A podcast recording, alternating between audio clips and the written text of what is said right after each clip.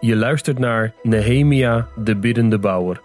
Deze podcast betreft een prekenserie van dominee Alfred van de Weg en wordt aangeboden door Geloofsterusting.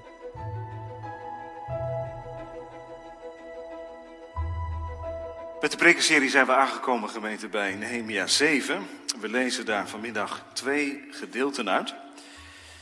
Nehemia 7, eerst de eerste zeven versen en dan vanaf vers 66 tot en met het einde. Het voordeel van een prekenserie is dat je ook hoofdstukken bij de hand moet nemen waarover je in je leven misschien wel nooit zou gaan preken. En ik denk dat dit zo'n hoofdstuk is, Nehemia 7. Misschien hebt u het doorgelezen, net voor de dienst. Al die namen, wat moeten we ermee? Ik hoop dat u met mij dezelfde ontdekking mag doen. Hoe rijk het woord van de Heer is. Ook in die hoofdstukken die wij heel onbekend achten. Nehemia 7, we lezen dus eerst de eerste zeven versen. Het gebeurde toen de muur herbouwd was dat ik de deur, deuren plaatste en dat de poortwachters, de zangers en de levieten werden aangesteld. Toen gaf ik met betrekking tot Jeruzalem een bevel aan Hanani, mijn broer, en Hanania, de bevelhebber van de burcht, want hij was een betrouwbaar man en godvrezender dan velen. Ik zei tegen hen, laat de poorten van Jeruzalem niet geopend worden totdat de zon heet wordt. En terwijl de wachters nog in dienst zijn, moeten ze de deuren sluiten en vergrendelt u ze dan. En laat men wachtposten opstellen, inwoners van Jeruzalem, ieder op zijn wachtpost en ieder tegenover zijn eigen huis. De stad was wijd uitgestrekt en groot, maar er woonde weinig volk in en er waren geen huizen gebouwd. Mijn God gaf mij in het hart dat ik de edelen, de machthebbers en het volk zou verzamelen om zich in het geslachtsregister in te laten schrijven. Ik vond het geslachtsregister van hen die het eerst waren opgetrokken en ik vond daarin geschreven, dit zijn de bewoners van het gewest die optrokken uit de gevangenschap van de ballingen, die Nebukadnezar, de koning van Babel, in ballingschap had gevoerd en die terugkeerden naar Jeruzalem en naar Juda, ieder naar zijn eigen stad. Die meekwamen met Zerubabel, Jezua, Nehemia, Azaria, Raamja, Nahamani, Mordechai, Bilzan, Misperet, Bigvai, Nehum en Baena. En dan volgen de namen van hen die terugkeerden onder de eerste terugkeer. We vervolgen de schriftlezing om praktische redenen bij vers 66. Daar lezen wij de hele gemeente bijeen, 42.360. Naast hun slaven en hun slavinnen, dat waren er 7337. En ze hadden 245 zangers en zangeressen. Hun paarden 736. Hun muildieren 245. Hun kamelen 435. Hun ezels 6720. Een deel van de familiehoofden gaf een bijdrage ten behoeve van het werk. Zijn excellentie gaf voor de schatkamer duizend drachmen aan goud, 50 sprengbekkens en 530 onderkleden voor priesters. En anderen van de familiehoofden gaven voor de schatkamer ten behoeve van het werk 20.000 drachmen aan goud en 2200 ponden aan zilver. En wat de rest van het volk gaf, was 20.000 drachmen aan goud, 2000 ponden aan zilver en 67 onderkleden voor priesters. De priesters en de levieten en de poortwachters en de zangers en sommigen van het volk en de tempeldienaren en heel Israël woonden in hun steden. Straks gaan we luisteren naar de verkondiging die tot ons komt, met name vanuit de eerste vijf versen van dit hoofdstuk. Nehemia 7, de eerste vijf versen als kern voor de verkondiging van straks. Wij zingen straks naar de preekpsalm 69, vers 14. Laat al wat leeft zijn trouw en goedheid prijzen. Psalm 69, vers 14 na het amen van de preek. Gemeente, Iedere zichzelf respecterende stad denkt daarover na. Over hoe je leefbaar kunt blijven. En hoe de stad bruisend en levend blijft. Apeldoorn, hoewel het geen stad is, doet dat ook. Want ja, wat heb je eraan, jonge mensen, als de stad volgebouwd wordt en de stad uitbreidt met woningen en noem maar op, winkels en dergelijke. Maar er zijn geen inwoners. Of er zijn wel inwoners, maar er is geen gelegenheid om te winkelen, om de inkopen te doen. Dan bloedt een stad dood. Een stad moet levend blijven. Een stad is meer dan alleen wat woningen, huizen, winkels, gebouwen, kantoren, flats. Probeert u dit in het achterhoofd te houden. Als we naar Nehemia 7 kijken. Want wat is de bedoeling van Nehemia 7? Het is een overgangshoofdstuk van 6 naar 8. En in dat overgangshoofdstuk Nehemia 7 wordt onderstreept dat het niet genoeg is dat de muur van Jeruzalem afgebouwd is. Dat het niet genoeg is dat de woningen weer herrezen zijn uit het stof. Dat het zelfs niet genoeg is dat de tempel er weer is en weer functioneert, dat de dienst der verzoening weer gaande is gemaakt. Wat is nodig? De stad moet leven. En dan in de diepe zin van het woord, hè? de stad moet leven. God moet genade kunnen betonen. Mensen moeten gaan leven van de verzoening van het volbrachte werk. Dat. En daarom staat Nehemia 7 in de Bijbel, om dat te onderstrepen. En om te laten zien dat het God hier om te doen is, dat zijn volk daar weer zal wonen naar zijn raad. En hen zijn volle gunst, gaan we straks zingen, zal kunnen laten zien. Nou, misschien helpt het dit voorbeeld om dit op het eerste gezicht best wel taaie hoofdstuk toch wat dichterbij te krijgen. Boven de preek staat geschreven leven op Gods terrein.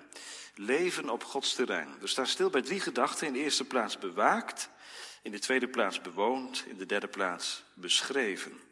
Bewaakt, bewoond, beschreven. Leven op Gods terrein, binnen de muren van de stad. Wat zou u ervan vinden, gemeente, als Nehemia zou eindigen met hoofdstuk 6?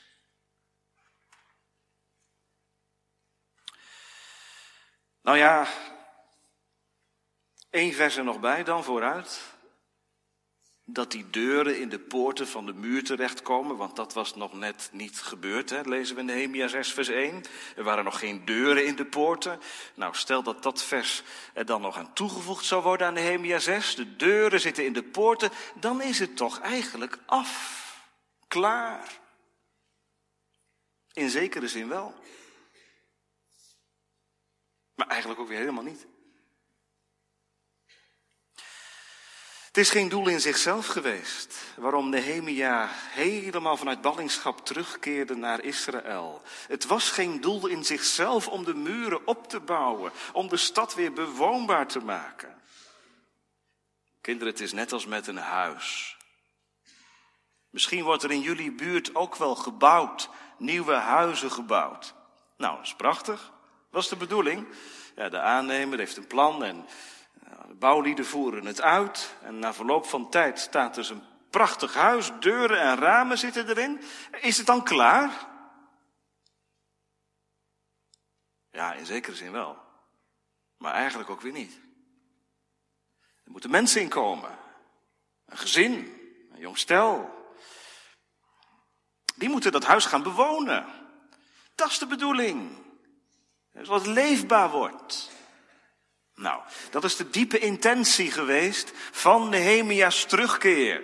Natuurlijk, daarvoor moest de stad opgebouwd worden, want de stad lag in puin. Dat weten we, het was een grote ruïne. En natuurlijk, daarvoor moest de muur opgebouwd worden, want die lag ook in puin. En dat heeft Nehemia gedaan. We hebben dat gezien met elkaar in de voorgaande hoofdstukken. Hoe Nehemia zich ingezet heeft en als leider zichzelf opgeworpen heeft en anderen heeft ingeschakeld. Vrouwen, mannen, jongeren, ouderen. Om die muur overeind te krijgen en de stad weer bewoonbaar te maken. En dat is achter de rug. Maar weet u nog wat het intense smeekgebed in de Hemia 1 als kern had? Gods naam moet daar wonen. Dat is de uitdrukking die je leest in hoofdstuk 1. Gods naam moet daar weer wonen. Was het dan niet meer de stad van God? Ja, dat bleef het. Ook in de eeuwen daaraan voorafgaat en ook toen de stad als een ruïne erbij lag. Het bleef de stad van God. Maar die naam van God en het werk van God, dat moet weerklank vinden. In de harten en levens van mensen die daar gaan wonen. Ja, zo is het toch ook eigenlijk met deze kerk. We zitten in deze prachtige Victorkerk. Bent u ook blij dat er mensen zitten? Ik ook. Is dat een doel in zichzelf, dat de kerk volkomt? Ik hoop het niet. Als dat ons dienen moet uitmaken, gemeente, als dat mijn dienstwerk hier moet betekenen dat de kerk volkomt, dat is wel heel oppervlakkig. Er zit veel meer achter, achter het dienen van een dienaar van het woord en achter het dienen van ambtsdragers die de gemeente zoeken op te bouwen. Waarom is deze Victorkerk er? En waarom zijn er andere kerken waar gemeenten samenkomen? Gemeente, er moet wat in beweging komen bij u. Gods woord moet weerklank vinden in je hart. Zodat het geen komen en gaan is. S'morgens, middags, week in, week uit. Maar dat er wat gebeurt. Zo was het ook met de tempel. Toen het centrum van die stad, Jeruzalem, die weer herbouwd is. Zou Nehemia verkneukeld staan toe te kijken als hele dromme mensen naar de tempel gingen en de dienst der verzoening weer draaide? Gemeente, het moet niet draaien. Alles kan draaien terwijl het hart niet meer klopt. Dat is de ellende van toen en van nu. Dat is de ellende van mensen die roemen in de tempel. Of roemen in de kerk. Gods naam moet daar wonen. Dat is de diepe drijfveer van Nehemia geweest. En dat is, als het goed is, de diepe drijfveer van alle Nehemia's door de eeuwen heen. Om het met woorden van Petrus te zeggen dat u en jij als levende stenen wordt gebouwd tot een geestelijk huis. Want gemeente, echt, we zijn er niet in Nehemia 7. Nehemia 8 komt ook nog. U maakt me nieuwsgierig. Ja, daar gaat het over de innerlijke vernieuwing, de geestelijke vernieuwing van de mensen. Heel persoonlijk. Je bent er dus niet, hè, met terugkeren. Met een leventje achter de muur opbouwen. En van vooraf aan beginnen. We zijn er niet, gemeente. We zijn er pas als wij als arme zondaren deel hebben, deel krijgen aan het verzoeningswerk van de Heer Jezus Christus. Als wij, als wij zeggen kunnen, ik leef van Zijn geven. Hij heeft me opgezocht. Hij heeft mijn hart geraakt. Ik ben van Hem. Het eigendom in leven en sterven van Jezus Christus. Nou, als u dat nu allemaal gehoord hebt en dan hoofdstuk 7, vers 1 leest, dan begrijpt u misschien ook waarom Nehemia Nadat de deurige mannen en vrouwen die gediend hebben in de tempel, die de liturgie gaande houden. Het gaat mij nu vooral even om die poortwachters. En kinderen, wat zijn poortwachters? De naam zegt het al, dat zijn mannen in dit geval die de wacht houden bij de poort. En wat is de poort? De poort is de doorgangs, de doorgangszone. Daar ga je naar binnen en daar ga je naar buiten. Nou, Nehemia stelt poortwachters aan, dat zijn er twee, we lezen dat in vers 2. Hanani, dat is zijn broer, en Ananja, dat is de bevelhebber van de burcht. En deze twee mannen zijn niet de enige poortwachters. Niet de enige wachtposten. Want kijk even mee, in vers 3, dat is mooi. Er zijn ook andere wachtposten. Wat zijn dat dan voor mensen? Die worden niet met name genoemd. Aan het eind van vers 3 lezen wij: Laat men wachtposten opstellen, inwoners van Jeruzalem, ieder op zijn wachtpost, ieder tegenover zijn eigen huis. Ziet u dat? Wachtposten. Inwoners van Jeruzalem en twee opperpoortwachters, om zo te zeggen, Hanani en Ananja. En zij moeten ervoor zorgen dat er niets onreins, niets vreemds de stad binnenkomt. Nou, jonge mensen, daar was natuurlijk alle, alle risico van, hè? Als je de vorige week was, heb je het gehoord. Samballat, Tobia, Gesem, die drie vijanden. Die hebben het voortdurend gemunt op de stad, op de leider, op het volk. Wie zegt dat ze zullen stoppen met aanvallen? Er moet bescherming zijn. Gods volk moet veilig zijn binnen de muren van de stad. En vandaar die poortwachters. Want je bent er niet met bouwen. Volgens Nehemia. Nehemia zegt niet, nou, de poort zit erin. Nou kunnen we leven, de draad weer oppakken. Nee. Poortwachters moeten aangesteld worden. Er moet bewaking plaatsvinden. En bewaking vindt er plaats als je ervan overtuigd bent dat er grote risico's dreigen. Wanneer legt u een alarminstallatie aan in uw woning? Ja, dat doe je natuurlijk niet als je, als je denkt dat, dat je niets kan overkomen. Maar dat doe je als er dreiging is. Of als je wilt voorkomen dat mensen je huis binnendringen. Bewaking. Maar, dominee, God bewaart toch? Het is toch de stad van God? Daar staat God toch zelf voor in? Dat is waar. Maar daar kun je niet prat op gaan. Net zo min je er prat op kunt gaan dat Christus zijn gemeente bewaart. Het is toch waar, de poorten van de hel zullen zijn gemeente niet overweldigen, staat in de Bijbel. Zeker. Zeker.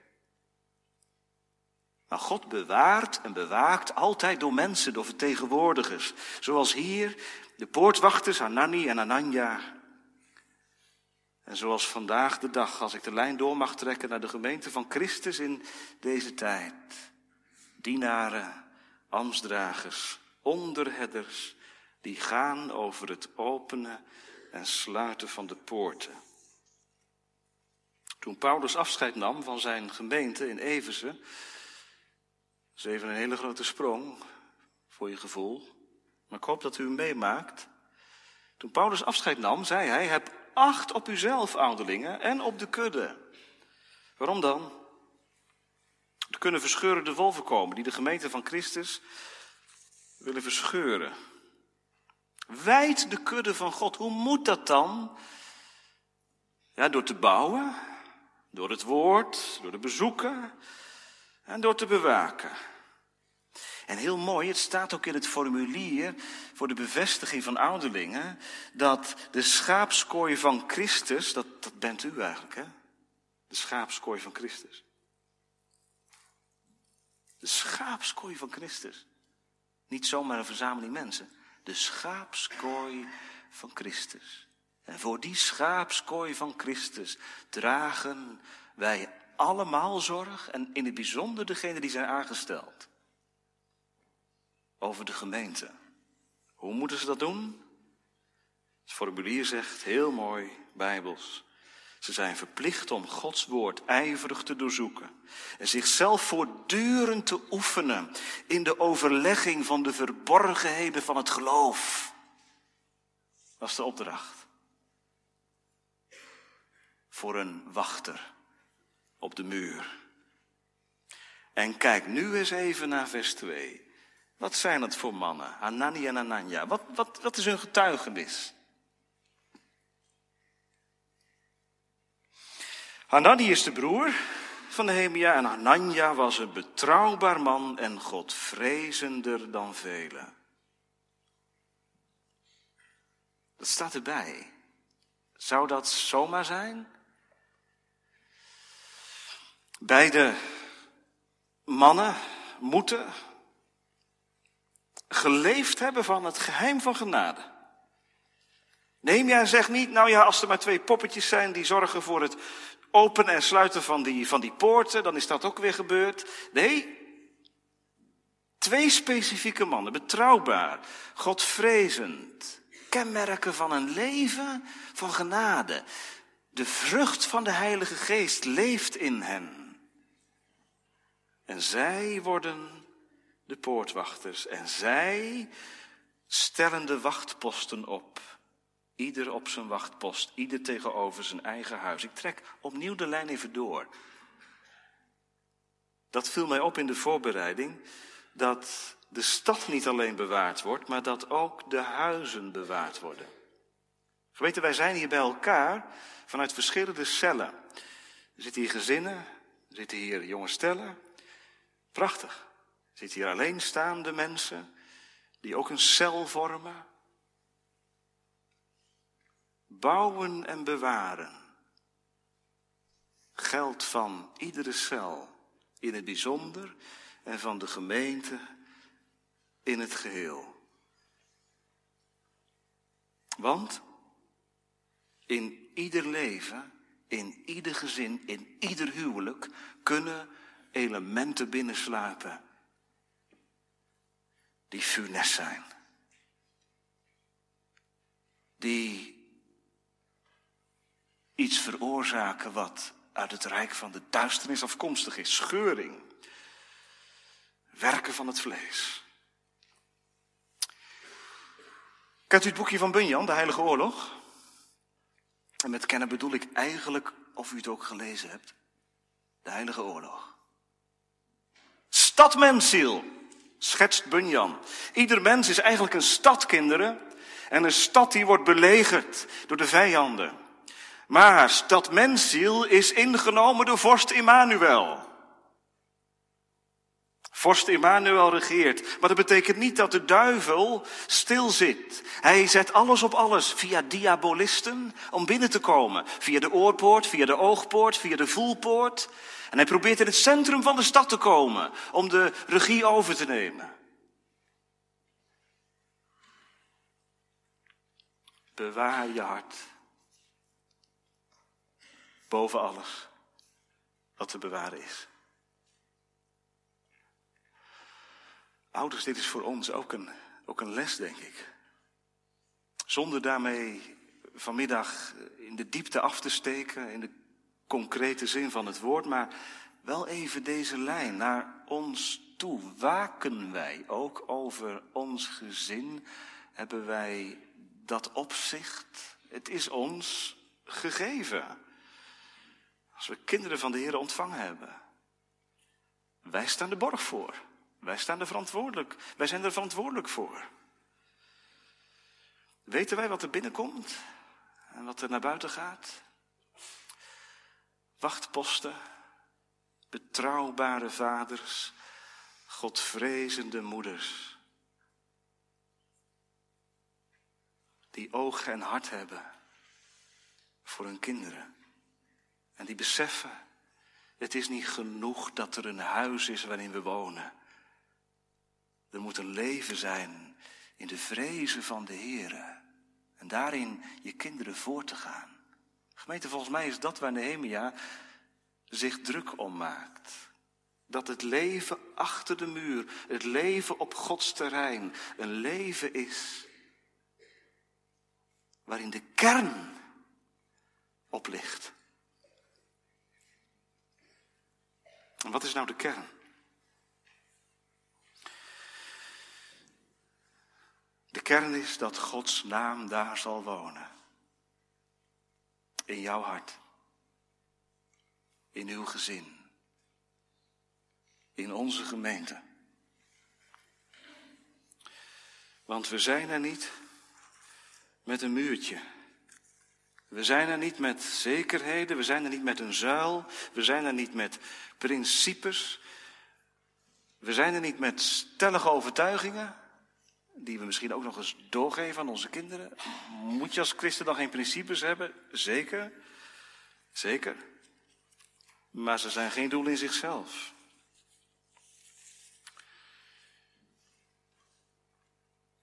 Ze hebben een ander doel.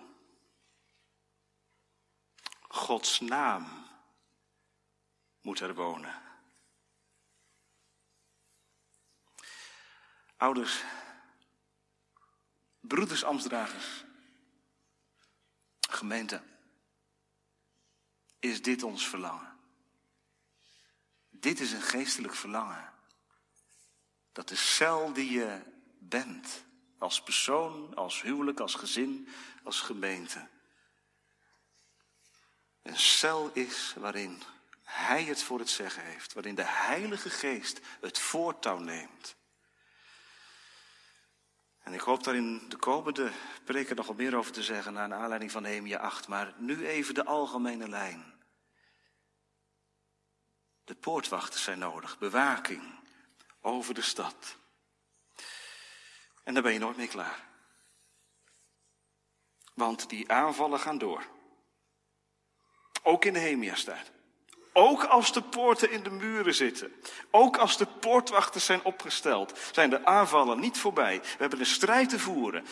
Vorige week is het aan de orde gekomen. Niet tegen mensen van vlees en bloed. Maar tegen de boosheid in de lucht. Daarom laten wij bidden dat we alle naïviteit voorbij raken. En dat wij van de Heilige Geest het onderscheidingsvermogen krijgen. Om te zien wat past bij een leven met de Heer en wat niet. Wachtposten, bewaking, om te leven op Gods terrein. Onze tweede gedachte is bewoond. Ik neem weer even mee naar vers 4. De stad was uitgestrekt, wijd uitgestrekt en groot. Ruimte genoeg om te wonen. Maar, wat is het probleem? Nehemia signaleert dat er weinig volk in woont en dat er geen huizen zijn gebouwd. Dus er is heel veel ruimte. Er zijn huizen gebouwd, maar er is nog veel open ruimte. Braakliggend terrein.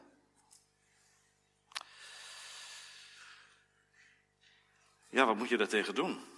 Nou, Nehemia, had je dat niet voor kunnen zijn door gewoon een wat, wat minder lange muur te bouwen? Nehemia, waarom heb je zo'n lange muur gebouwd? Waarom laat je zoveel terrein braak liggen? Had je dit probleem ook niet gehad? Waarom heeft Nehemia zo'n muur gebouwd? Dat er dus achter de muur ruimte is. Ik zal het verder uitleggen, maar de kern is deze. In de veelheid van de onderdanen ligt de heerlijkheid van de koning.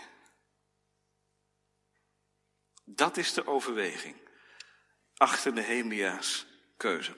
Het deed mij denken aan mijn eerste gemeente Soest. Toen ik daar stond, dat is alweer wat jaren geleden, leefden er mensen die de begintijd van de gemeente hadden meegemaakt. Sommigen daarvan leven nog, anderen zijn overleden. In 1964 is de eerste steen gelegd van de Ichterskerk. De gemeente bestond toen uit 85 leden. En men vertelde, en dat was ook uit de overlevering algemeen bekend, de kerk die gebouwd werd, de Ichterskerk, de huidige kerk, was berekend op ruim 400 leden.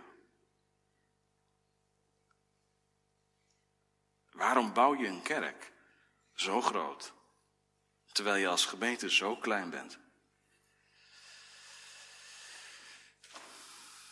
Prachtig om te horen hoe mensen van het eerste uur met toewijding gewerkt hebben, financiële offers gaven, ook geestelijke verwachting hadden dat de Heer dit zou zegenen. En de Heer zegende het.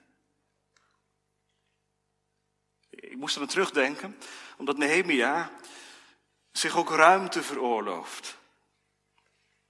Kunt u dat nog wat meer toelichten, dominee? Wat is de diepste overtuiging dan achter Nehemia's bouwen van de muur? Nou, ik denk deze Deze man leeft uit het wonder van het geloof. En geloof rekent nooit met mogelijkheden van onderaf. Maar geloof rekent met Gods mogelijkheden. Welke mogelijkheden?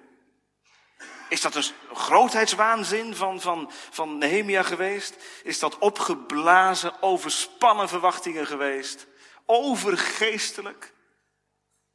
Nehemia leefde bij de belofte van God. Ik zal, u, ik zal u laten zien dat Nehemia de belofte van God als richtsnoer heeft genomen om zoveel ruimte te houden. Kinderen, wat heeft God aan Abraham beloofd? Dat weten jullie wel. Ik zal u tot een groot volk maken, toch? Nou, dat is door de geschiedenis heen heel spannend geweest. Een groot volk. Wat blijft er van dit volk over toen het in ballingschap gevoerd was? Een rest kwam terug. En die rest woont nu in Jeruzalem of buiten Jeruzalem. Die belofte aan Abraham gemeente. Komt er nog wat van? Jazeker. Weet u wat de Heer tegen Mozes zei? De Heere zal de verdrevenen weer terugbrengen naar Jeruzalem. Hij zal u goed doen en u talrijker maken dan uw vaderen. Dat zei de Heer al tegen Mozes. Toen de ballingschap nog niet eens een feit was. De Heer overzag de geschiedenis en wist wel dat er een groot volk behouden zal worden. Dwars door de onmogelijkheid heen. Zou voor de Heer iets te wonderlijk zijn. Nehemia leeft, niet overspannen, maar ingespannen bij de belofte van de Heer. En daarom lezen wij in vers 5, mijn God gaf mij in het hart. Niet zomaar een oprisping van Nehemia, mijn God gaf mij in het hart. Een geestelijke sensitiviteit heeft Nehemia gehad. Een geestelijke gevoeligheid. Om daadkracht te tonen. Wat doet hij? De edelen, de machthebbers en het volk verzamelt hij om zich in het geslachtsregister in te laten schrijven. Hij gaat onderzoek doen. Wie woont er nu eigenlijk al in de stad? Nou, er komen een aantal namen uit. Gezinnen, eh, families. En vervolgens legt hij die namen naast het geslachtsregister. Wat u dan in Nehemia 7 vanaf vers 7 tot en met eh, in de 60 leest.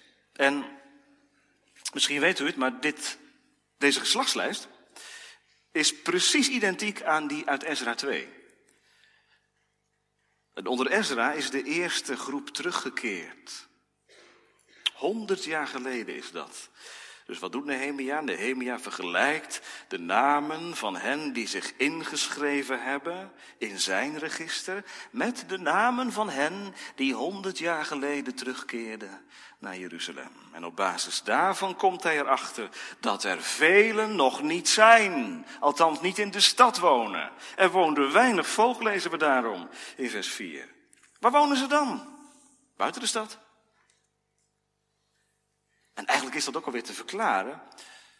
Want je gaat niet in een ruïne wonen, op een ruïne wonen. Je gaat niet in een verwoeste stad wonen. De meeste mensen die, die hebben gewoon een, een, huis gebouwd of, of zijn een huis gaan betrekken in de omgeving van Jeruzalem.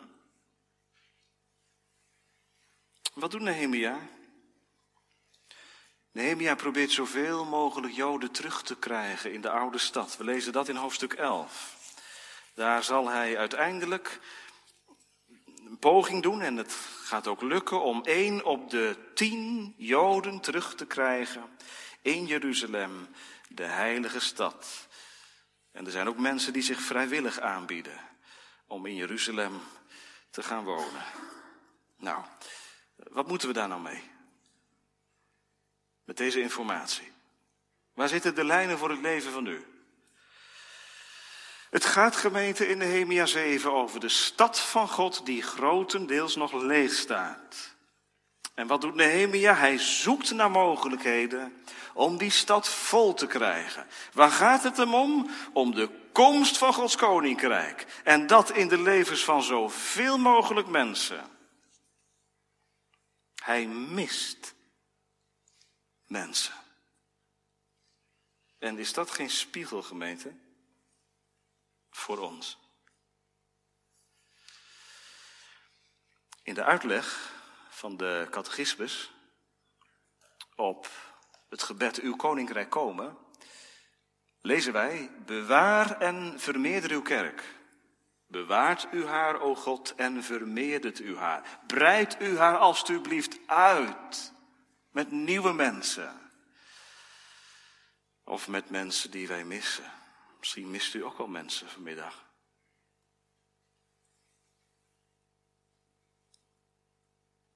Als er een geestelijke drijfveer in uw hart is, wat doet dat dan met u? Dat u ze mist. Misschien wel mensen heel dichtbij, vanuit uw gezin of familie. Dat laat je niet koud. Dat doet je pijn. O God, onze kinderen.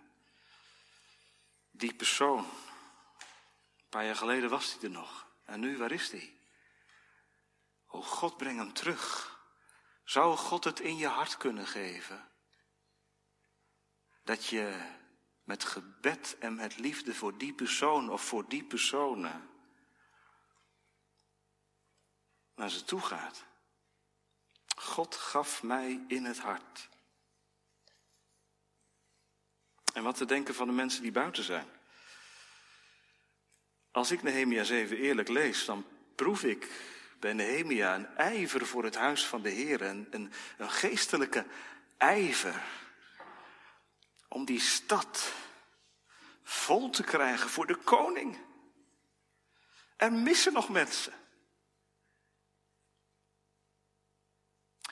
Als u kinderen van de Heer gekregen hebt. Stel je hebt vier kinderen. En drie ervan zijn thuis. Dan is er geen ouder die zegt, nou ja, er zitten er al drie.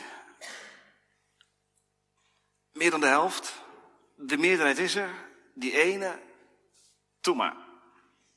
Ze horen er allemaal bij. Bij het huisgezin. Ze horen er allemaal bij, bij het huisgezin. Het grote huisgezin van God. De mensen die dreigen af te haken. Die afgehaakt zijn. De mensen die buiten zijn. Zou God het vanmiddag in je hart kunnen geven? Om net als Nehemia die persoon op te zoeken.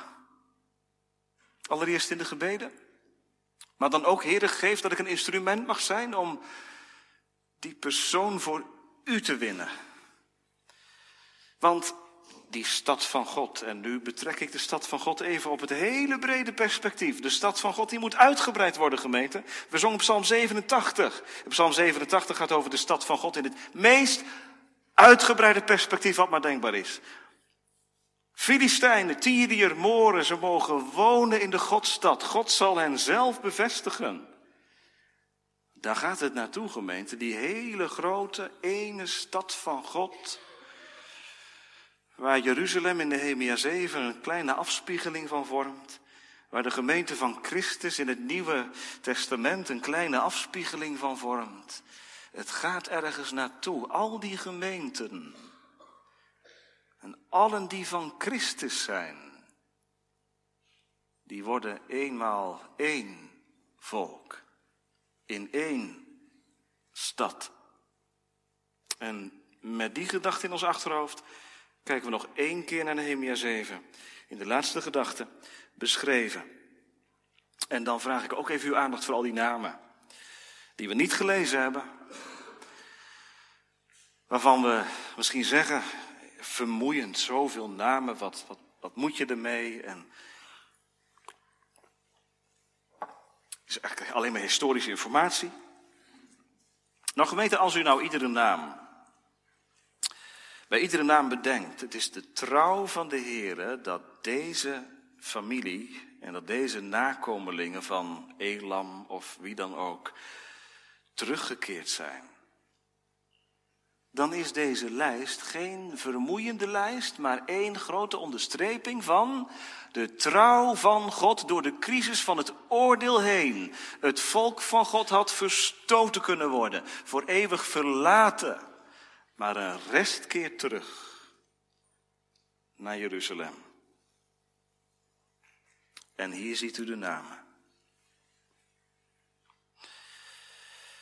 Wat doet Nehemia met die, uh, met die lijst? Ik heb al gezegd, hij legt die lijst naast de namen van degene die inmiddels al wonen in Jeruzalem. Want je kunt niet zomaar in Jeruzalem wonen, blijkbaar. Nehemia is niet de man van de gemakzucht. Die zegt, nou ja, het maakt niet uit wie er woont in Jeruzalem. Als die stad maar volkomt, het zal mijn zorg zijn wie er komen wonen. Nee, op dit punt in de geschiedenis gaat het erom dat degenen die in het register staan, degenen die terugkeren, degenen die, degenen die echte afstammelingen zijn van Abraham, Isaac en Jacob, dat die mogen wonen in de stad van God. Jonge mensen, eigenlijk moeten al deze namen, al deze personen zich legitimeren. Nou, dat kennen wij wel, wij moeten dat ook wel eens. Vandaag de dag moeten wij ID-kaart bij ons hebben. Als wij ons niet kunnen legitimeren, zijn we illegaal. De politie moet weten wie je bent. Nehemia wil weten wie er binnenkomt. En er vallen mensen door de mandgemeente. Die veinzen dat ze erbij horen en er niet bij horen. Kijk even mee naar vers 64. Er zijn mensen, nakomelingen van Habaja, lezen wij in vers 63, die zoeken, vers 64, naar hun inschrijving onder hen die in het geslachtsregister waren ingeschreven, maar het werd niet gevonden.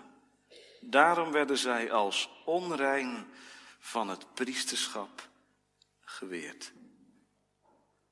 Niet de juiste papieren. Je mag niet binnenkomen. Zo scherp ligt het wel blijkbaar. De stad van God is een heilige stad. En als ik even heel snel de lijn doortrek naar het nieuwe Jeruzalem, de stad van God die eens uit de hemel zal neerdalen op de aarde. Het gaat er dan inderdaad om dat je naam op de lijst staat, ja. Ja, dat is nou net het punt, dominee. Je moet weten dat je geschreven bent in het boek des levens des lams, want anders dan. Ja, wat dan? Dan sta je buiten. Ja, dat sta je. Inderdaad. En hoe kom je binnen dan?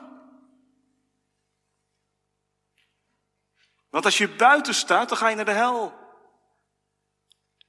Dat zei een kindje van een jaar of acht. Toen de juf vertelde, een eenvoudig bijbelverhaal, over de opzoekende liefde van, van de Heer. En voor wie gelooft in Heer Jezus Christus geldt dit. En anders, anders ga je naar de hel. Dat zei dat kindje vrij ongevoelig.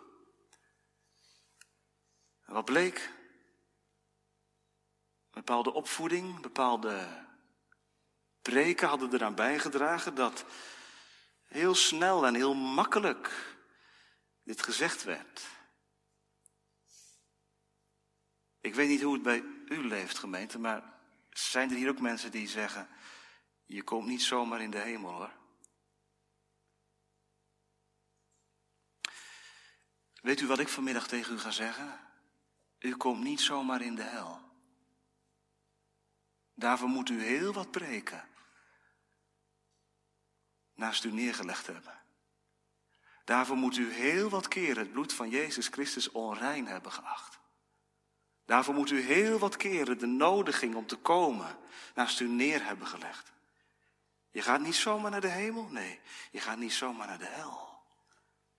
God presenteert ons gemeente in Nehemia 7 een witte lijst. Er zijn ook zwarte lijsten. Ook vandaag de dag nog in omloop. Met namen van mensen die overleden zijn aan een ramp. Omgekomen zijn. Maar God presenteert ons vanmiddag een witte lijst. Van mensen die recht hebben om te wonen in de stad Jeruzalem. Straks gemeente, als het nieuwe Jeruzalem zal komen uit de hemel op deze aarde, en als de boeken opengaan, zal ook blijken wie erbij horen, wie binnen en wie buiten zijn. Waar behoren we bij? Zijn wij nu al burgers van het koninkrijk der hemelen?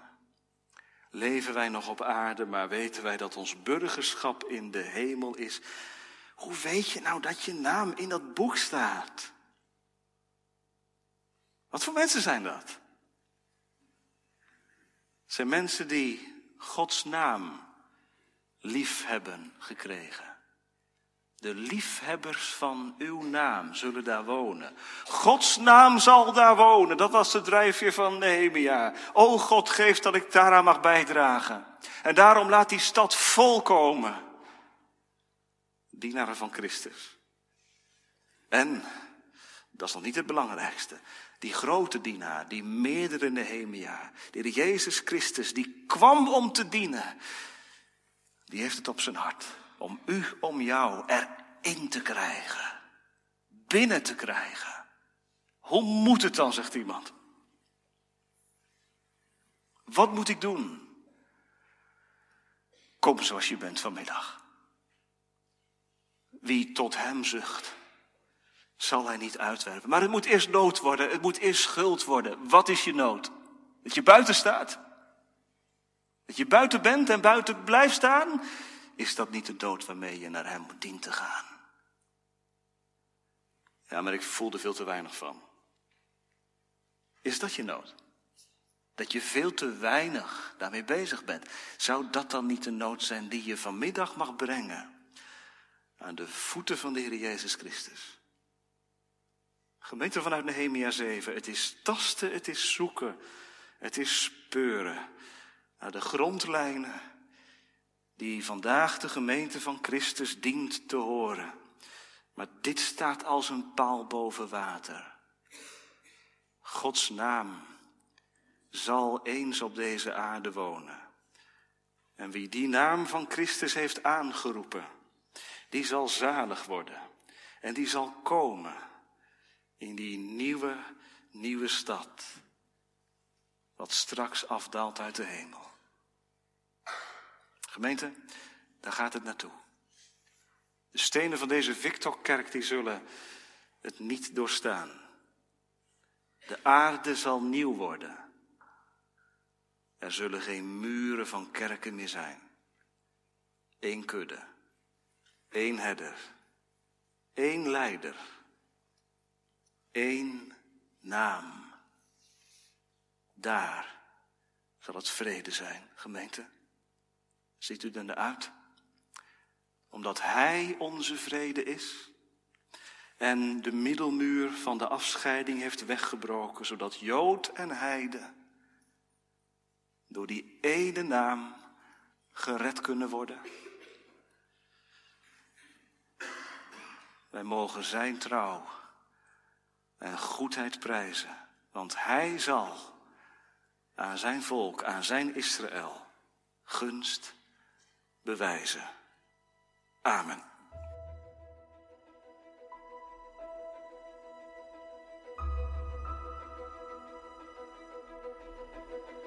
Je luisterde naar een podcast van Geloofsterusting. Wil je meer luisteren, lezen of bekijken? Steun dan onze missie en ga naar de website geloofsterusting.nl.